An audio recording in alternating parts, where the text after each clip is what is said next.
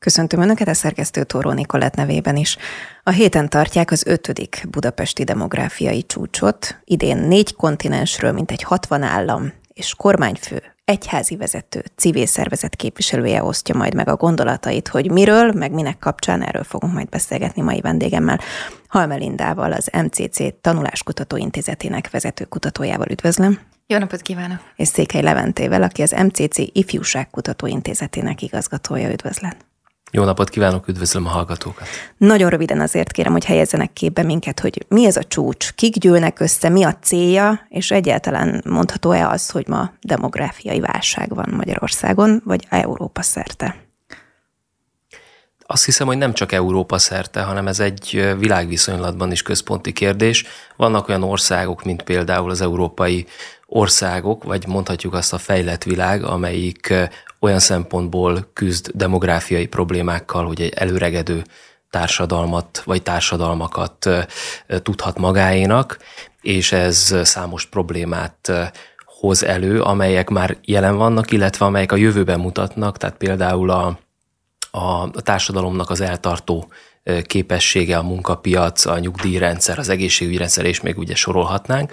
Másrészt pedig a világnak egy másik részén, mondjuk azt így egyszerűen, hogy a fejlődő világban, meg egy másik fajta, az éremnek a másik oldala jelenik meg, tehát egy alapvetően egy népesség robbanás, vagy, vagy óriási népesség növekedés van, és ezzel is jár egy csomó olyan probléma, egy csomó olyan kérdést vet fel, amit kezelni kell. Tehát ilyen például az, hogy azokkal a, a tömegekkel, amelyek ott egyszer csak aztán majd munkaképesek lesznek, vagy még előtte iskolába kell, kellene menjenek, azokkal hogy dolgozik tovább a társadalom, tehát hogy kapnak ők megfelelő egészségügyi ellátást, hogy kapnak megfelelő oktatást, hogyan lehet őket integrálni és a társadalom hasznos tagjaivá tenni, hogyan lehet őket otthon tartani, hogy annak a nemzetnek, annak az országnak a, a erejét képezzék, GDP-jét gyarapítsák, és még sorolhatnánk. Azt mindenképpen elmondhatjuk a csúcs kapcsán, hogy Magyarországon jelen pillanatban egy világszinten is kiemelkedő és egyedülálló családpolitikai hálózat, illetve az ahhoz kapcsolódó intézkedések vannak jelen. Ez azért nagyon fontos, és nagyon érdemes kiemelni, mert mi tudunk újdonságot nyújtani a többi ország számára, a többi országból viszont ők is tudnak a saját kultúrájukon belül, egyáltalán Európán belül olyan megoldási javaslatokkal élni, amire azt gondolom, hogy mindannyiunknak szüksége van. És jelen pillanatban azt látjuk, hogy, hogy kicsit több mint tíz évvel ezelőtt elindult egy olyan folyamat, ami most kezd Azért próbálok nagyon óvatosan fogalmazni, mert bár jó úton járunk, még nagyon-nagyon messze van ennek a vége, vagy hogy kijelenthessük, hogy minden rendben van, és, és sikerült helyreállítanunk a dolgokat, de mégiscsak a számok azt mutatják, így például a, a népességnövekedés, a születésszám, a ráta, az, amely, amelyek konkrétan meg tudják mutatni, hogy mi is itt a helyzet. Magyarország jelen pillanatban nem áll rossz helyen ebben a kérdésben az európai társadalmak között, és nagyon fontos az is, hogy ez a munka, ez egy folyamatnak a része. Tehát igenis van egy beérési időszaka, amire szerintem még bőséggel kell várni, de hogy lássák, illetve hallják a, a hallgatók is, hogy, hogy igenis ez a munka már nagyon régen kezdődött, és most végre látjuk azokat a pozitív eredményeket, amiket érdemes kiemelni, amiket érdemes megtartani, és van olyan terület, amin pedig érdemes továbbfejlesztenünk. Igen, ezek hosszú távon láthatóak, csak szerintem nem években, hanem évtizedekben, gondolom Pontosan, én. és generációkon keresztül látjuk igazából ezeknek a hatásait. És pont egy ilyen csúcsalkalom lehet arra, és akkor kérdezem, hogy szűrjenek valamilyen eredményt, hogy na, akkor úgy tűnik, hogy mondjuk ezek az intézkedések, ezek működhetnek. Ez jó ötletnek tűnt 5-10 évvel ezelőtt, de úgy tűnik, hogy ez nem hozott ilyen típusú eredményt, tehát következhet egy ilyen csúcsból, egy ilyen találkozóból, pláne, hogyha nemzetközi egy ilyen találkozó, hogy az eszmecserén túl további akár családpolitikai vagy kormányzati intézkedések szülessenek? Bizonyos szempontból tekinthetünk úgy Magyarországra, mint egy kísérleti labor, tehát ezt a, az utat a fejlett országok közül nem választották eddig még, hogy megpróbálják családpolitikai intézkedésekkel ennyire szélesen és, és ennyire átfogóan, meg mondhatjuk azt is, hogy előre mutatóan megfogni ezt a kérdést és kezelni, és én azt gondolom, hogy azért is helyeződik ránk a, a fókusz, mert nagyon kíváncsiak arra, hogy ez működik-e, és hogyha működik, akkor, akkor mennyire működik, tehát milyen konkrét eredményei vannak, hiszen ugye azok, akik a döntéshozói székben ülnek, vagy székekben ülnek, azoknak kell foglalkozni nyilván a, a mindennapi problémákkal, kérdésekkel, de kell foglalkozniuk azzal is, hogy távlatban, tehát 30 év múlva, 50 év múlva, 100 év múlva mi lesz az országukkal, mi lesz a nemzetükkel. És ebben a tekintetben a magyar út, vagy a magyar modell az, az egy nagyon fontos olyan elemzési pont számukra, ahogy amit tudnak felhasználni a, a saját tervezősükhöz. A konkrét eredmények szolgáltatása tekintetében szerintem érdemes azt látni, hogy ez mindig a tudományos intézeteknek a feladata, legalábbis az én véleményem szerint. Tehát a tudományos intézetek azért vannak, hogy megmérjék azt, hogy merre kell tovább menni, és természetesen hozzátegyék a tudománynak a területeit, és hozzátegyék azt, amit egyáltalán lehet csinálni. Mert bármennyire is mondjuk azt mondjuk, hogy egész Európáról beszélgetünk, vagy az egész európai előregedésnek a kérdéséről.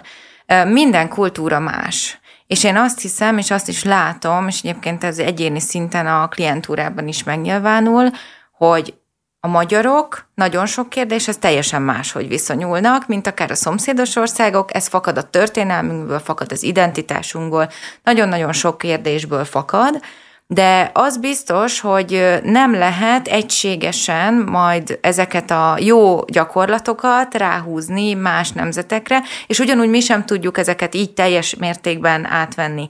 De ötletszinten, majd utána adaptálni a saját nemzetstratégiai céljainkhoz, adaptálni a kultúránkhoz, és adaptálni Hát én mindig ugye szakmai ártalom, hogy a lelki egészség kérdésén lovagolok, de hogy a a lelki struktúrákhoz, a mentális struktúrákhoz, akkor lehet igazán hatékony eredményt elérni.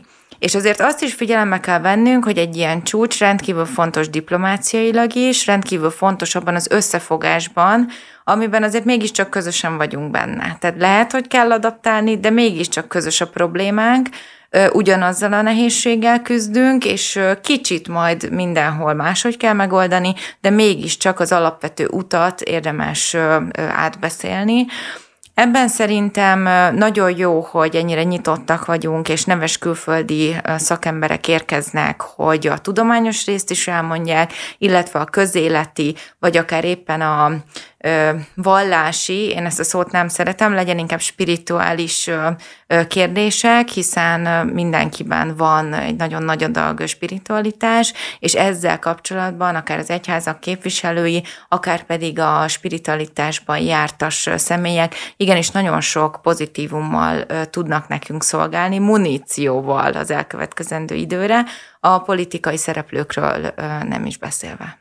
Hogyan látják jelenleg ma Magyarországon, mi az, ami nem tudom, hiányzik az intézkedések közül? Van-e ilyen szakértőként kérdezem most önöket, amiben azt mondják, hogy na ebben még lehet fejlődni. Hogyha demográfiáról beszélünk és Magyarországról, akkor egyébként a, a szokott hangsúlyozni rossz adatokon kívül, vagy akkor legyen javuló adatokon kívül. Nyilván szerintem az első, ami mindannyiunknak eszünkbe jut, hogy az elmúlt időszakban mindenféle családpolitikai intézkedéssel próbált ezen javítani a kormányzat. Volt vitatott, nem vitatott eredményes, vagy eredmény nem látható látható része ennek, és gazdasági kérdés is körülbelül ma Magyarországon. A demográfiai kérdés. Hát igen, ezek a, az intézkedések, amikor ezeket bevezették, akkor azt hiszem, hogy majdnem egyöntetően mondhatjuk, hogy mindegyik meghaladott egy, egy, egy olyan előzetes képzetet, amire azt gondolták, hogy ezt nem lehet meglépni. Tehát egy csomó olyan intézkedés volt, amit, amivel azelőtt nem találkoztunk. Tehát hogyha, hogyha ugye ennek a, a legfontosabb elemét, ezt ugye ezt a csokot említjük Mindenki meg. ismeri a szót, az is, aki soha nem vette föl. Így van, egyrészt mindenki ismeri a szót, másrészt amikor ezt bevezették, akkor ez olyan léptéket hozott, tehát akkora összeget mondott, a, ugye itt a, a családi házak építéséhez, vagy új lakás vásárláshoz kapcsolódóan, amelyik hát sokszorosan meghaladta a korábbi támogatási összeget. Tehát, hogy,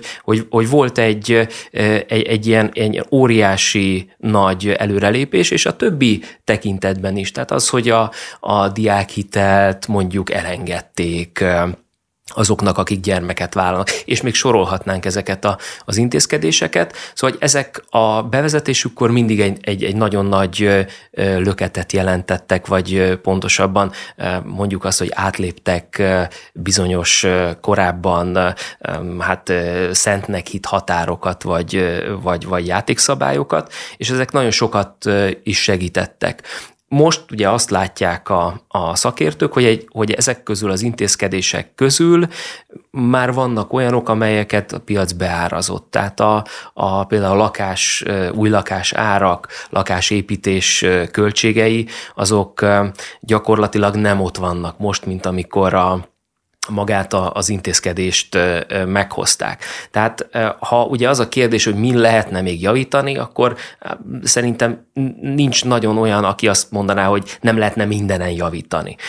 Itt az a kérdés inkább, hogy mi az, amit, amit még meg lehet tenni a, a, a jelenlegi állapotban. És akkor azt látjuk, ugye itt a mostani gazdasági helyzetben, hogy ezek elsősorban nem az anyagiak, hanem az egyéb olyan, vagy nem elsősorban az anyagi irányból jön az, a, a, a, amit lehet tenni, ugye itt, és akkor itt akár kapcsolódhatok is a kollégához, itt a szemléletbeli változások és, és fejlődések azok, amelyek, amelyek újabb lépcsőfokot jelentenek. Tehát, hogyha ugye a, a, például a munkáltatók még családbarátabb módon állnak a, a munkavállalóikhoz, hogyha az oktatási rendszerben is erre igyekeznek figyelni, és még sorolhatnánk ezeket a területeket. Nagy, nagyon kapcsolódnék ehhez, mert szerintem az egyik legfontosabb dolog az az, hogy most már családpolitikáról beszélhetünk, és már mindenki a családról, mint a legkisebb mikroegységről beszél, ami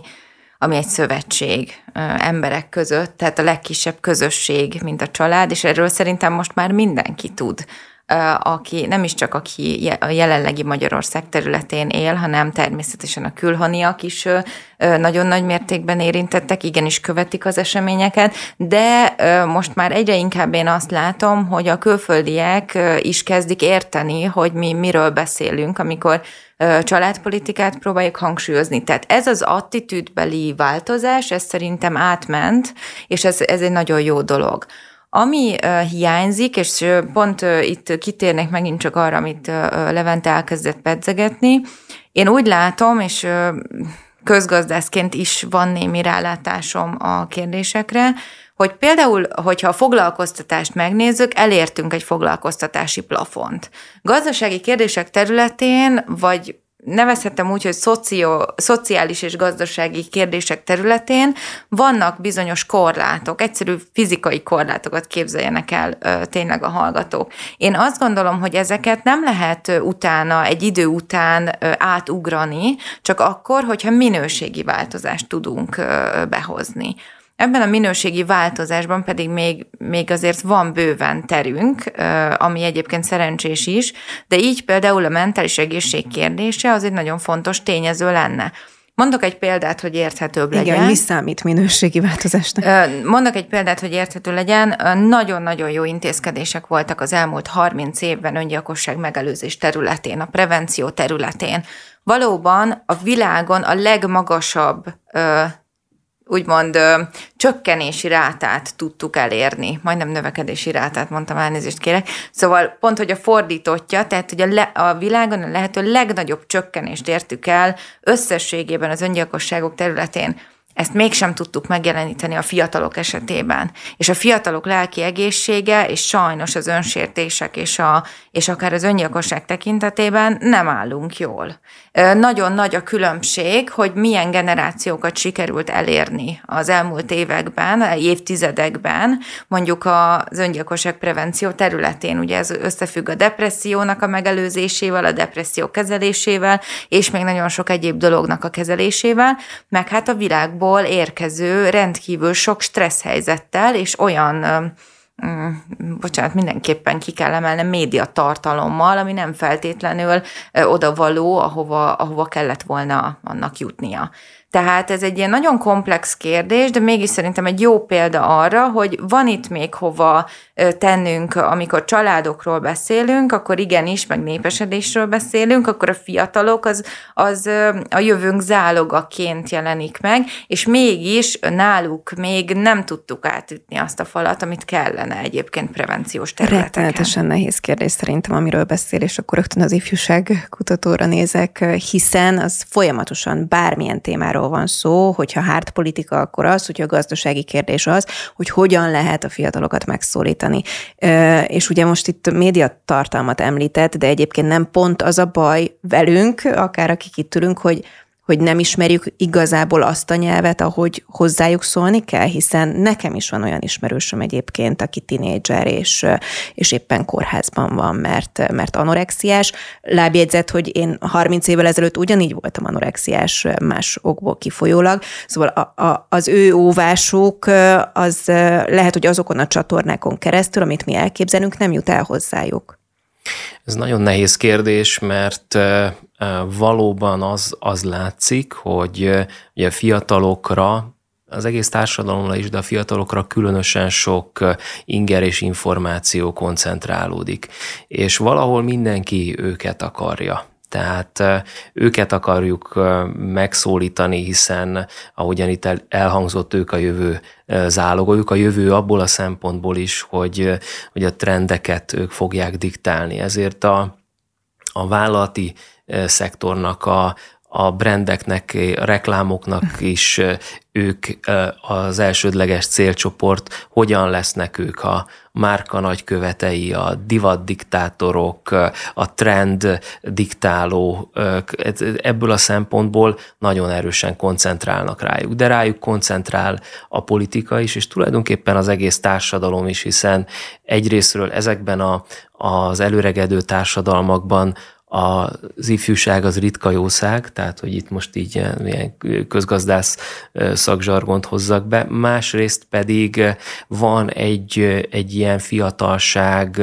központuság is a, a világunkban. Mindenki szeretne sokáig fiatal maradni, sokáig ebben a, az élethelyzetben maradni, vagy legalább, hogy úgy tűnjön, hogy hogy ő ehhez a, a társadalmi csoporthoz tartozik, mert az ifjúság az, az általában pozitív jelzőket hív elő. Tehát az, aki fiatal, az egészséges, aki fiatal, az sokat tud szórakozni, aki fiatal, az meg tudja valósítani önmagát, és még sorolhatnánk. Tehát ebből a, a szempontból nagyon-nagyon központi fókuszba került az ifjúság, és valahol ezt a, ezt a központi szerepet vagy fókuszt megpróbálják, ha ebben ebben fürdenek is, de megpróbálják egy kicsit lecsavarni, és túl sokan, túl sok mindent akarnak nekik megmondani, e, és ebben, a, ebben az óriási zajban az értékes és, és fontos információ is gyakran elvész. Bocsánat, de muszáj egy kicsit uh, kiegészítenem, vagy lehet, hogy vitáznom. Vitázzunk. Elnézést. Tehát, hogy itt nem csak arról van szó, hogy nagyon nagy a zaj, hanem arról is szó van, hogy nem stabil identitásra épülő megküzdési stratégia kezdemények sincsenek. Hogy mit jelent ez? Hát egyszerűen azt, hogy normatív esetben a fejlődés útján valamikor serdülőkorra van némi kritikai gondolkodás, van némi szűrőrendszer, és ez nem azt jelenti, hogy nem fognak még nagyon sok butaságot elkövetni a, az emberek, mint ahogyan mi is elkövettük, és és nyilván a szüleink is elkövették, tehát ez, ez, ez egy ilyen, ilyen kor, ez a, ez a serdülőkor, meg, meg kipróbálása sok mindennek, ami utána biztos, hogy felnőtt korban már nem csinálná az ember, stb. stb. Tehát igen, ez egy, ez egy ilyen adaptív dolog, de, de azért jelen pillanatban azt látom én, hogy azok a stabil identitások, amiknek azért a, a nagy része, nem az egész, de a nagy része az mondjuk úgy serdülőkorra ott kellene, hogy legyen. Ez mondjuk tartalmazna alapvető stabil értékeket olyan értékrendet, amihez képest mégiscsak azért kipróbálok valamit, de utána vissza tudok nyúlni valami máshoz. Vagy mondjuk, hogy az emberi kapcsolatoknak mekkora értéke van. És nagyon érdekes szerintem a, a Leventéknél is látható Covid-dal kapcsolatos kutatás, hogy még a fiatalok is ráismertek arra, hogy mennyire fontosak a személyes kapcsolatok. De a Covid előtt ezt nem láttuk. Tehát nagyon érdekes számomra, hogy, hogy hogyan tudjuk inkább abban segíteni őket, hogy legyen egy olyan stabil identitás mag már serdülőkorra, ami utána a megfelelő megküzdési stratégia kiválasztásához vezet. Tehát egyfajta szűrőfunkciót, egy ilyen védőburkot tudunk nekik adni, és utána szabad döntés, hogy ki milyen megküzdési stratégiákat fog választani, meg azért nagy mértékben a személyiség struktúra kérdése is. De hogy például ez, ezt látom én most nagyon megtörtnek, ezt látom én nagyon nagy problémának, és jó lenne, hogyha ebben tudnánk prevenciós stratégiákat nyújtani, de hogyan kell az identitást stabilizálni, ez meg már ugye csak a szülőkön keresztül, tehát megint csak visszanyúlunk oda, hogy a több generáción keresztül, a családon keresztül tud ez igazából megtörténni, hiszen egy kicsi gyereknek nem frontális prevenciós oktatásra van szükség, ahogyan ezt szerintem megpróbáltuk most már talán mindannyian, nem jött be. Az online platformokon sem jönnek be a statikus tartalmak, tehát hiába szeretnék én elérni nagyon sok fiatalt, egy uncsi plakáttal ma már nem lehet. Igenis fel kell lépnem a közösségi portára, és ott kell minimum táncikával elmesélnem, hogy hogyan kell ezt csinálni. Pont ebben az inger elárasztásos környezetben, mert már az idegrendszerük egyébként arra van beállva, és abban változott, hogy csak a, a nagyon erőteljes, dinamikus ingerlés lesz az, amivel az üzenetek át tudnak menni. Tehát ezt a csatornát nem találjuk szerintem elég jól, ezért kellenek, hogy, hogy azok az influencerek felnőjenek, akik, akik tudnak üzenetet is közvetíteni egyszerre, meg tartalmat is gyártani. Azt mondtuk, hogy ez a, ez a generáció, ez egy élménykereső generáció. Ha nem nyújtod neki az élményt, akkor nagyon egyszerűen odébb fog tekerni.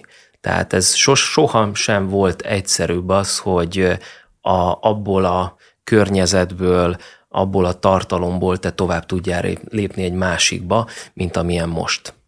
Innen folytatjuk egy rövid szenet után.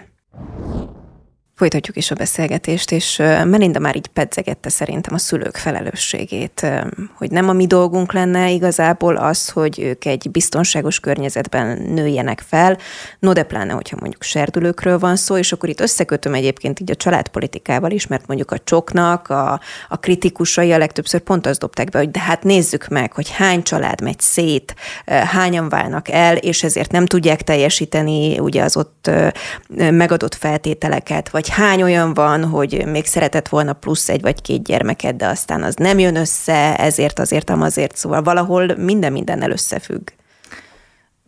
Nagyon, nagyon fontos kérdés szerintem, hogy itt hogyan épül be a lelki téma, egyáltalán a mentális egészségnek a kérdése. Gondoljunk bele egy családnak a helyzetébe, ahol szerettek volna X számú gyermeket. Nem is tudom, mi az új eredmény, hogy négy gyermeket, három-négy gyermeket azért szeretnének a, a fiatalok. Hát a fiatalok mondjuk azt a leggyakrabban a kettő gyermeket jelölik meg. Tehát, hogy jó, de minden, mindenképpen egynél többet. Egynél többet. És, uh-huh. és ugye ez a, ez a leggyakoribb érték, és hogyha az átlagot nézzük, akkor is a, a tervezett gyermekek már a meglévőkkel együtt a, valahol a kettes közelében vannak, nem érik el, az átlagosan kettőt, de e körül vannak, ugye?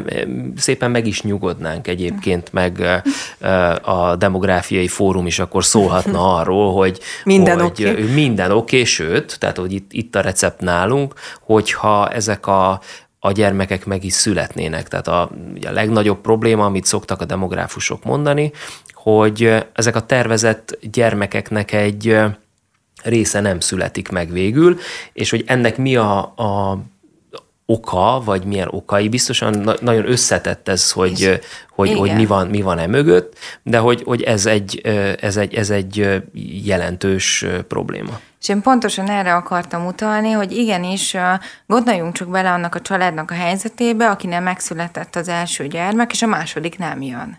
És perinatális veszteségekkel vagyunk tele. Ma a statisztika azt mutatja, hogy minden második várandóság az vesztességgel végződik. Ez nagyon nagy szám. Hát ha összejön, tehát azt hagyd Hogyha, szúrjam bele, hogy igen, nekem mondjuk oké, okay, hogy középkorú vagyok, de az ismerőseimnek a 80%-a lombikkal próbálkozik, mert nem jön össze az első se. Pontosan, tehát hogyha ezeket mind azért összeadjuk, és azt tudjuk mondani, hogy igenis a perinatális veszteségeknek nem a száz százaléka, de egy nagy százaléka mentális ö, alapú. A stressznek köszönhető, szorongásoknak köszönhető, az alapmentális problémának köszönhető, és mellette persze a biológiai ö, ö, témát se felejtsük el, meg ne felejtsük el az étkezést, és, és nagyon sok egyéb környezeti ö, hatást. Tehát azért itt, itt azt kell látni, hogy, hogy az a család már egy terhelt ö, család. Ö, ott már egy trauma van. És jelen pillanatban az ellátásban azért nem látjuk ennek a végét, hogy hogy tudjuk egy megelőzni, ez egy nagyon-nagyon fontos dolog lenne, de jelen pillanatban igazából a perinatális veszteségre való felkészítésről, vagy hogy minél hamarabb mégiscsak megérkezzen egy baba a családba, mindegy, hogy hanyadik, de hogy mégiscsak ö, ö, próbálkozzanak a párok, ne adják fel, ebben támogatni őket, Azért itt még nagyon sok mindent kell tennünk azért, hogy azt tudjuk mondani, hogy megtettük, amit lehet, legalábbis a prevenció szinten. Utána persze a kezelési eljárások megint csak van, itt folyamatos jogvita van, és folyamatos tudományos és jogvita egyben, tehát azért itt, itt nagyon nehéz már jót mondani, meg, meg nagyon nehéz pszichológusként is valahova állni, mert nyilván azt szeretnénk, hogy a vágyott gyermekek mindannyian megszülessenek, de azért hozzá kell tennem, hogy itt vannak néha olyan eljárások, amiket viszont én semmiképpen nem tudok támogatni. Tehát például egy keresztényi létben nem feltétlenül tudjuk ezeket támogatni. És itt tényleg nagyon kevés ilyen eljárásról beszélünk, de azért mégiscsak afelé halad a világ, hogy lassan mesterséges úton hoznak létre embriókat, amilyen azt gondolom, hogy a jogvitám már messze túl van. Itthon és, még és, ettől és nagyon, messze vagyunk. Tehát, hogy nagyon, nagyon messze vagyunk, vagy na, szerintem egyébként nem vagyunk annyira messze tőle tudományos értelemben, de, de abban, hogy megegyezzünk, hogy meddig tartanak ezen beavatkozásoknak a pozitív hatásai, abban, abban vagyunk szerintem túl, túl messze még. Ezeket jó lenne tisztázni, és jó lenne, még egyszer mondom, hogyha valahogy a mentális vezetés az egy folyamatként jönne, és hozzám mondjuk nem akkor kerülne egy kismama, amikor a hatodik vetélését éli át, súlyos veszteségek árán, önértékelése már nincs, súlyos depresszió, súlyos szorongásos problémák, és még sorolhatnám, hogy mennyi féle mentális teher van egy ilyen ö, egyébként munkaképes, ö, folyamatosan ö, ö, hát hogy mondjam, termelékenységi rátát növelő, tehát GDP-hez adó embernek az életében, és, és ez nagyon hiányzik az életéből. És nagyon nehéz onnan följönni, és onnan kilábalni ezekből a veszteségekből, majd utána, hogyha netán tényleg, és pszichoterápiásan tudjuk támogatni ezeket a folyamatokat, rendkívül hatékony módszereink vannak ma már, vannak csoportok, rendkívül sok olyan egyházi alapítású csoport van, vallástól függetlenül, de egyházi alapítású csoport, amelyek igenis hatékonyak, és támogatják mondjuk a, a mesterséges megtermékenyítésnek a kérdéskörét, vagy ezen az úton mennyire nehéz végigmenni tényleg mindenkinek. Remélem, hogy majd nem sokára eljut odáig a, a gondolkodásunk, hogy ez egy, ez egy olyan célcsoport, ami, ami, ami várat magára, hogy valósan foglalkozzunk velük, pedig kellene, és ez lesz az egyik utunk szerintem. Amit ahhoz, említ, az megint csak évtizedek, nem? Hát ezt rövid távon nem lehet, meg egyből nem lehet nyilván. Tehát, hogy itt, itt nem csak az infrastruktúra kell meglegyen, hanem maga a hogy szoktuk ezt mondani, tehát a mentális vagy kulturális átprogramozás, a mindsetnek a megváltozása, tehát amikor másképpen kezd az egész rendszer arról gondolkozni, hogy, hogy hogyan kezeljen ilyen helyzeteket, ebben biztosan kell lépni előre, és, és biztosan van is út, amit be lehet járni. Készült egy ifjúságkutatás, itt tartom a kezemben még friss. Ebben ilyen kérdéseket is vizsgáltak? Hát ilyen kérdéseket konkrétan nem, ami arra utalna, hogy, hogy hogyan terveznek a, a fiatalok családot, illetve mikor tervezik. Viszont De azzal, igen? Viszont azzal foglalkoztunk, hogy milyen a az ifjúságnak a jövőképe, és ebben a kutatásban az ifjúság kategóriáját is egy kicsit a szokásoshoz képest szélesebben értelmeztük, ami azt jelenti, hogy a 30-asokat is ennek az ifjúsági vagy, vagy fiatal felnőtt kategóriának a, a, a részeiként értelmeztük.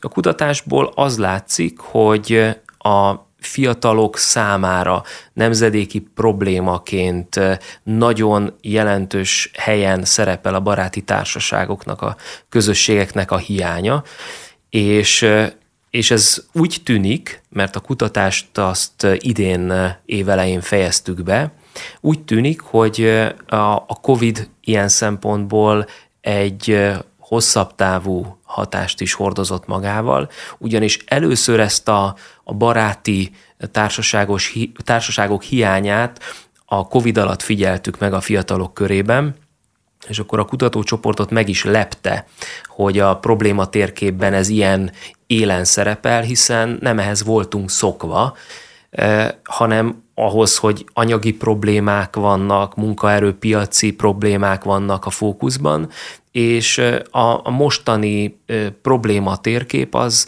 az átalakult, és bizonyos szempontból sokkal nehezebbé is, terhesebbé is vált, hiszen a, a fiatalok számára most a legégetőbb nemzedéki probléma az a bizonytalanság, a kiszámíthatatlan jövő.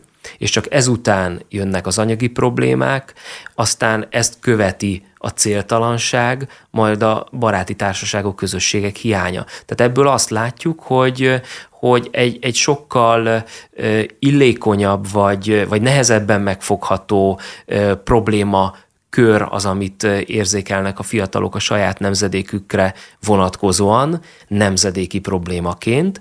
A saját életükben sokkal optimistábbak. Tehát, hogy van egy ilyen kis ilyen diszonancia is, hogy a, a társadalmi csoportot, az ifjúságot azt azt egy ilyen bizonytalan, céltalan, baráti társaságokat nélkülöző ifjúságként érzékelik, de az ő személyes jól létükkel kapcsolatban, illetve a jövőképükkel kapcsolatban meg inkább egy ilyen, egy ilyen optimista jelleget látunk. Próbáltunk olyan kérdéseket is feltenni, amelyek a távlati célokat, a, a messzi jövőt próbálják meg megfogalmaztatni a fiatalokkal, és arról kérdeztük őket, hogy 2050-ben ők hogyan képzelik el az életüket, tanulságos válaszokat kaptunk, mert ez alapján egy, egy, egy nagyon egy, egy nagyon a társadalom jelenlegi értékrendszerével, viszonyaival kiegyező ifjúságképet látunk, a fiatalok túlnyomó többsége itt Magyarországon tervezi a jövőjét, a többségük házasságban gondolkodik, tehát azt gondolja, hogy így fog élni, és anyagi szempontból is egy pozitív jövőképük van. Azt mondják többségük, hogy sokkal jobb anyagi helyzetben lesz majd 2050-ben, mint most van. Hát mondjuk igen, az várható. Hagyom, hogy szóhoz jusson, csak azért itt is kötnék a, a szakpszichológushoz, hogy hogyha arról van szó, hogy bizonytalanság, akkor nekem rögtön az jut eszembe, hogy hát minden minden összefügg, hogy az rettenetes frusztrációt is okoz egyben, nem? Egyértelmű, hogy egy zavarodottságot, egy motiválatlanságot most itt a hm, komolyabb klinikai kórképekre ne is menjünk el, mennyi mindent okoz az, hogyha valakinek a jövőképe bizonytalan, már pedig tényleg azt látjuk, hogy ö, talán az alfa generáció most serdülő? Jól Igen, mondom, Levente? mondhatjuk azt, de mondhatjuk. ezekben a generációs címkékben olyan komoly vita van a, a kutatók között, hogy, hogy semmi mellett nem merném letenni a garast, hogy nem Akkor nem adja hogy, hozzá a nevét, de legyen az. Igen. na, nagyjából ott az alfa generáció környékén azért egyértelműen látjuk, hogy annyira gyorsan változik egy-egy generáció, és annyira gyorsan változik a körülöttük lévő világ, és egyébként ezt a digitalizáció nagy mértékben hozta ezt a bizonytalanságot és felgyorsultságot, és idegrendszeri átalakulást. Tehát valóban alakul az az idegrendszer.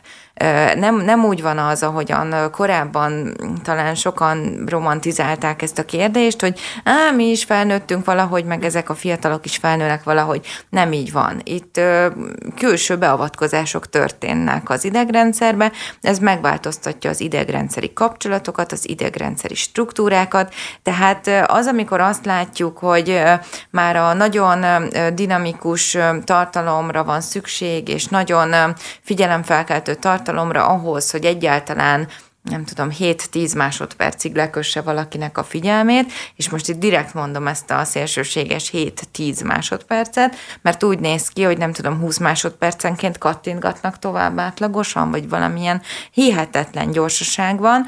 Ez az azt is jelzi egyben, ez egy tünete annak, hogy megváltozott az idegrendszeri mechanizmus, és hogy megváltozik a fiataloknak az agya, hogy leegyszerűsítsem ezt a, ezt a folyamatot. Ez egy nagyon-nagyon súlyos probléma. Két dologra pedig mindenképpen szeretném felhívni a figyelmet. Az egyik az, hogy mind a népesedés kérdésének, tehát hogy meg tudjuk-e oldani a, a az előregedő társadalmak kérdését, hogy egyáltalán meg tudnak-e születni a, a várt babák, az mind annak is egyben a függvénye, hogy meg tudjuk-e állítani ezt a kiemelkedően individualizációs folyamatot, amikor az individum a lényeg, az egyén.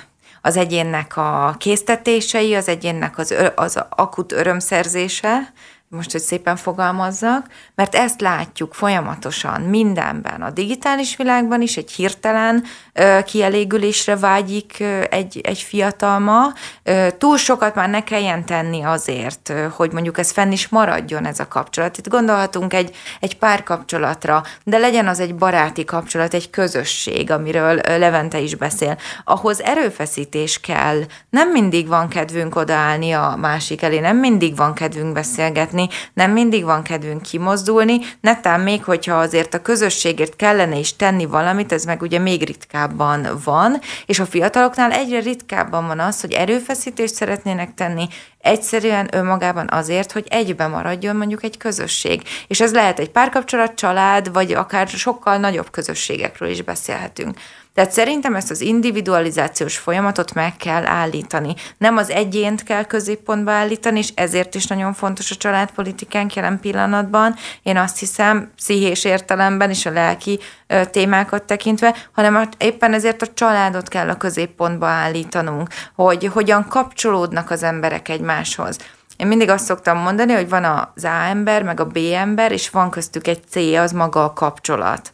És ezzel a C-vel nagyon sok dolgunk van nekünk mindig pszichoterápiásan, preventíve, és egyáltalán, amikor kapcsolódunk a, a többi emberhez.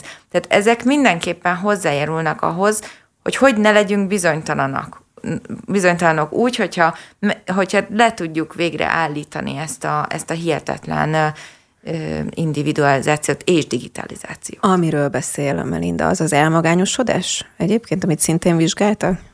Beletartozhat, tehát hogy ez nyilván ezek össze, egymással összefüggő kérdéskörök. Vizsgáltuk igen a, a, az elmagányosodás kérdéskörét is, és, és valóban a, a, az ifjúságnak egy, egy jó része negyede érintett a, a magányosságban, tehát gyakran érzik egyedül magukat, és kapcsolódnának, vagy, vagy keresnék a, a, a közösséget. Nagyon tanulságos akár a nemzetközi kutatási eredményeket nézni.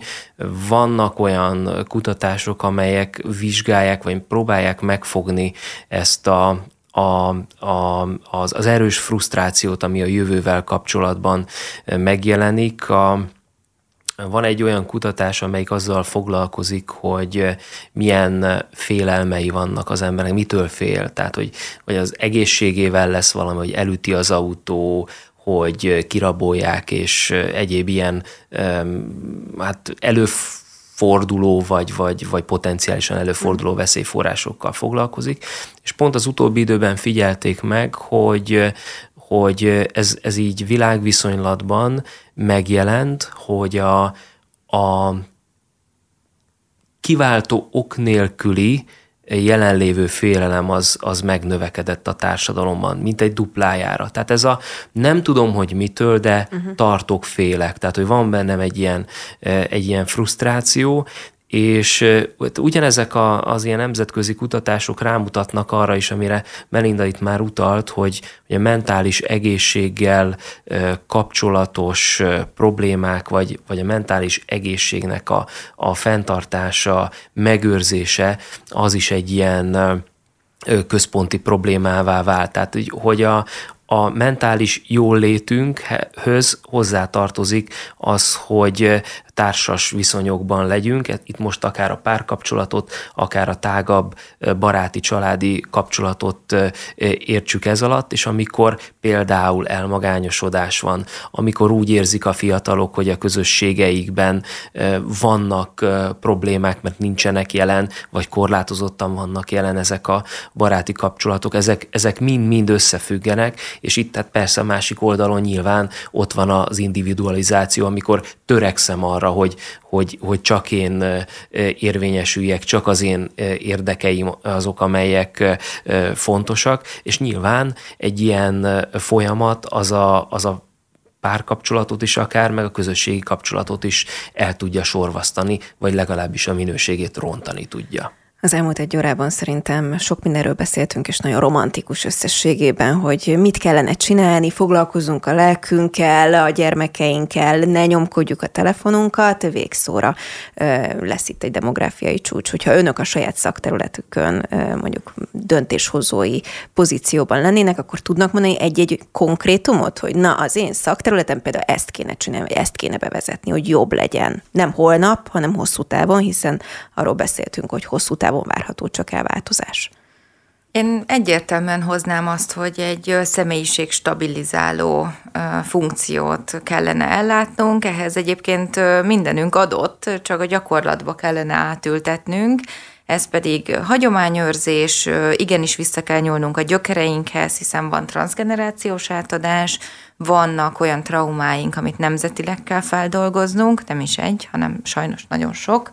Ezek mind-mind kihatnak a mostani állapotra, tovább kell erősítenünk a családi rendszereket, és sokkal nagyobb hangsúlyt kell fektetnünk a spirituális érrészhez való kapcsolódásra, legyen ez vallásgyakorlás, kinek mi, de az mindenképpen egy sokkal tágabb fogalom, mint maga a vallás, tehát a spiritualitásnak a beemelése, a remény, az pozitív érzelmeket fog nyújtani mindenki számára, de valamiért a, a ki hogy nevezi, én Istennek nevezem most a könnyebbség kedvéért, az Istennel való kapcsolatnak a hiánya az óriási problémákat okozza későbbiekben.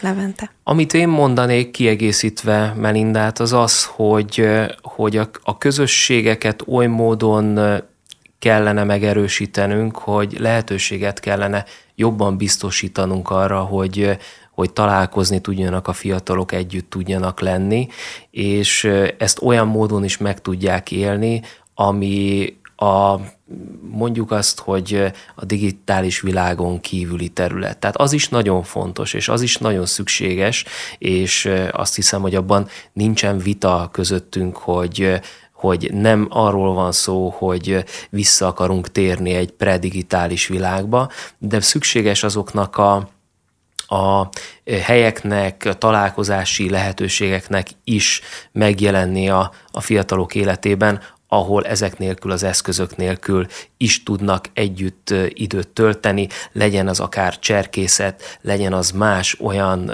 szabadidős elfoglaltság, ahol fiatalok együtt, közösen tudnak valami értelmeset is csinálni, vagy csak úgy spontán együtt lenni.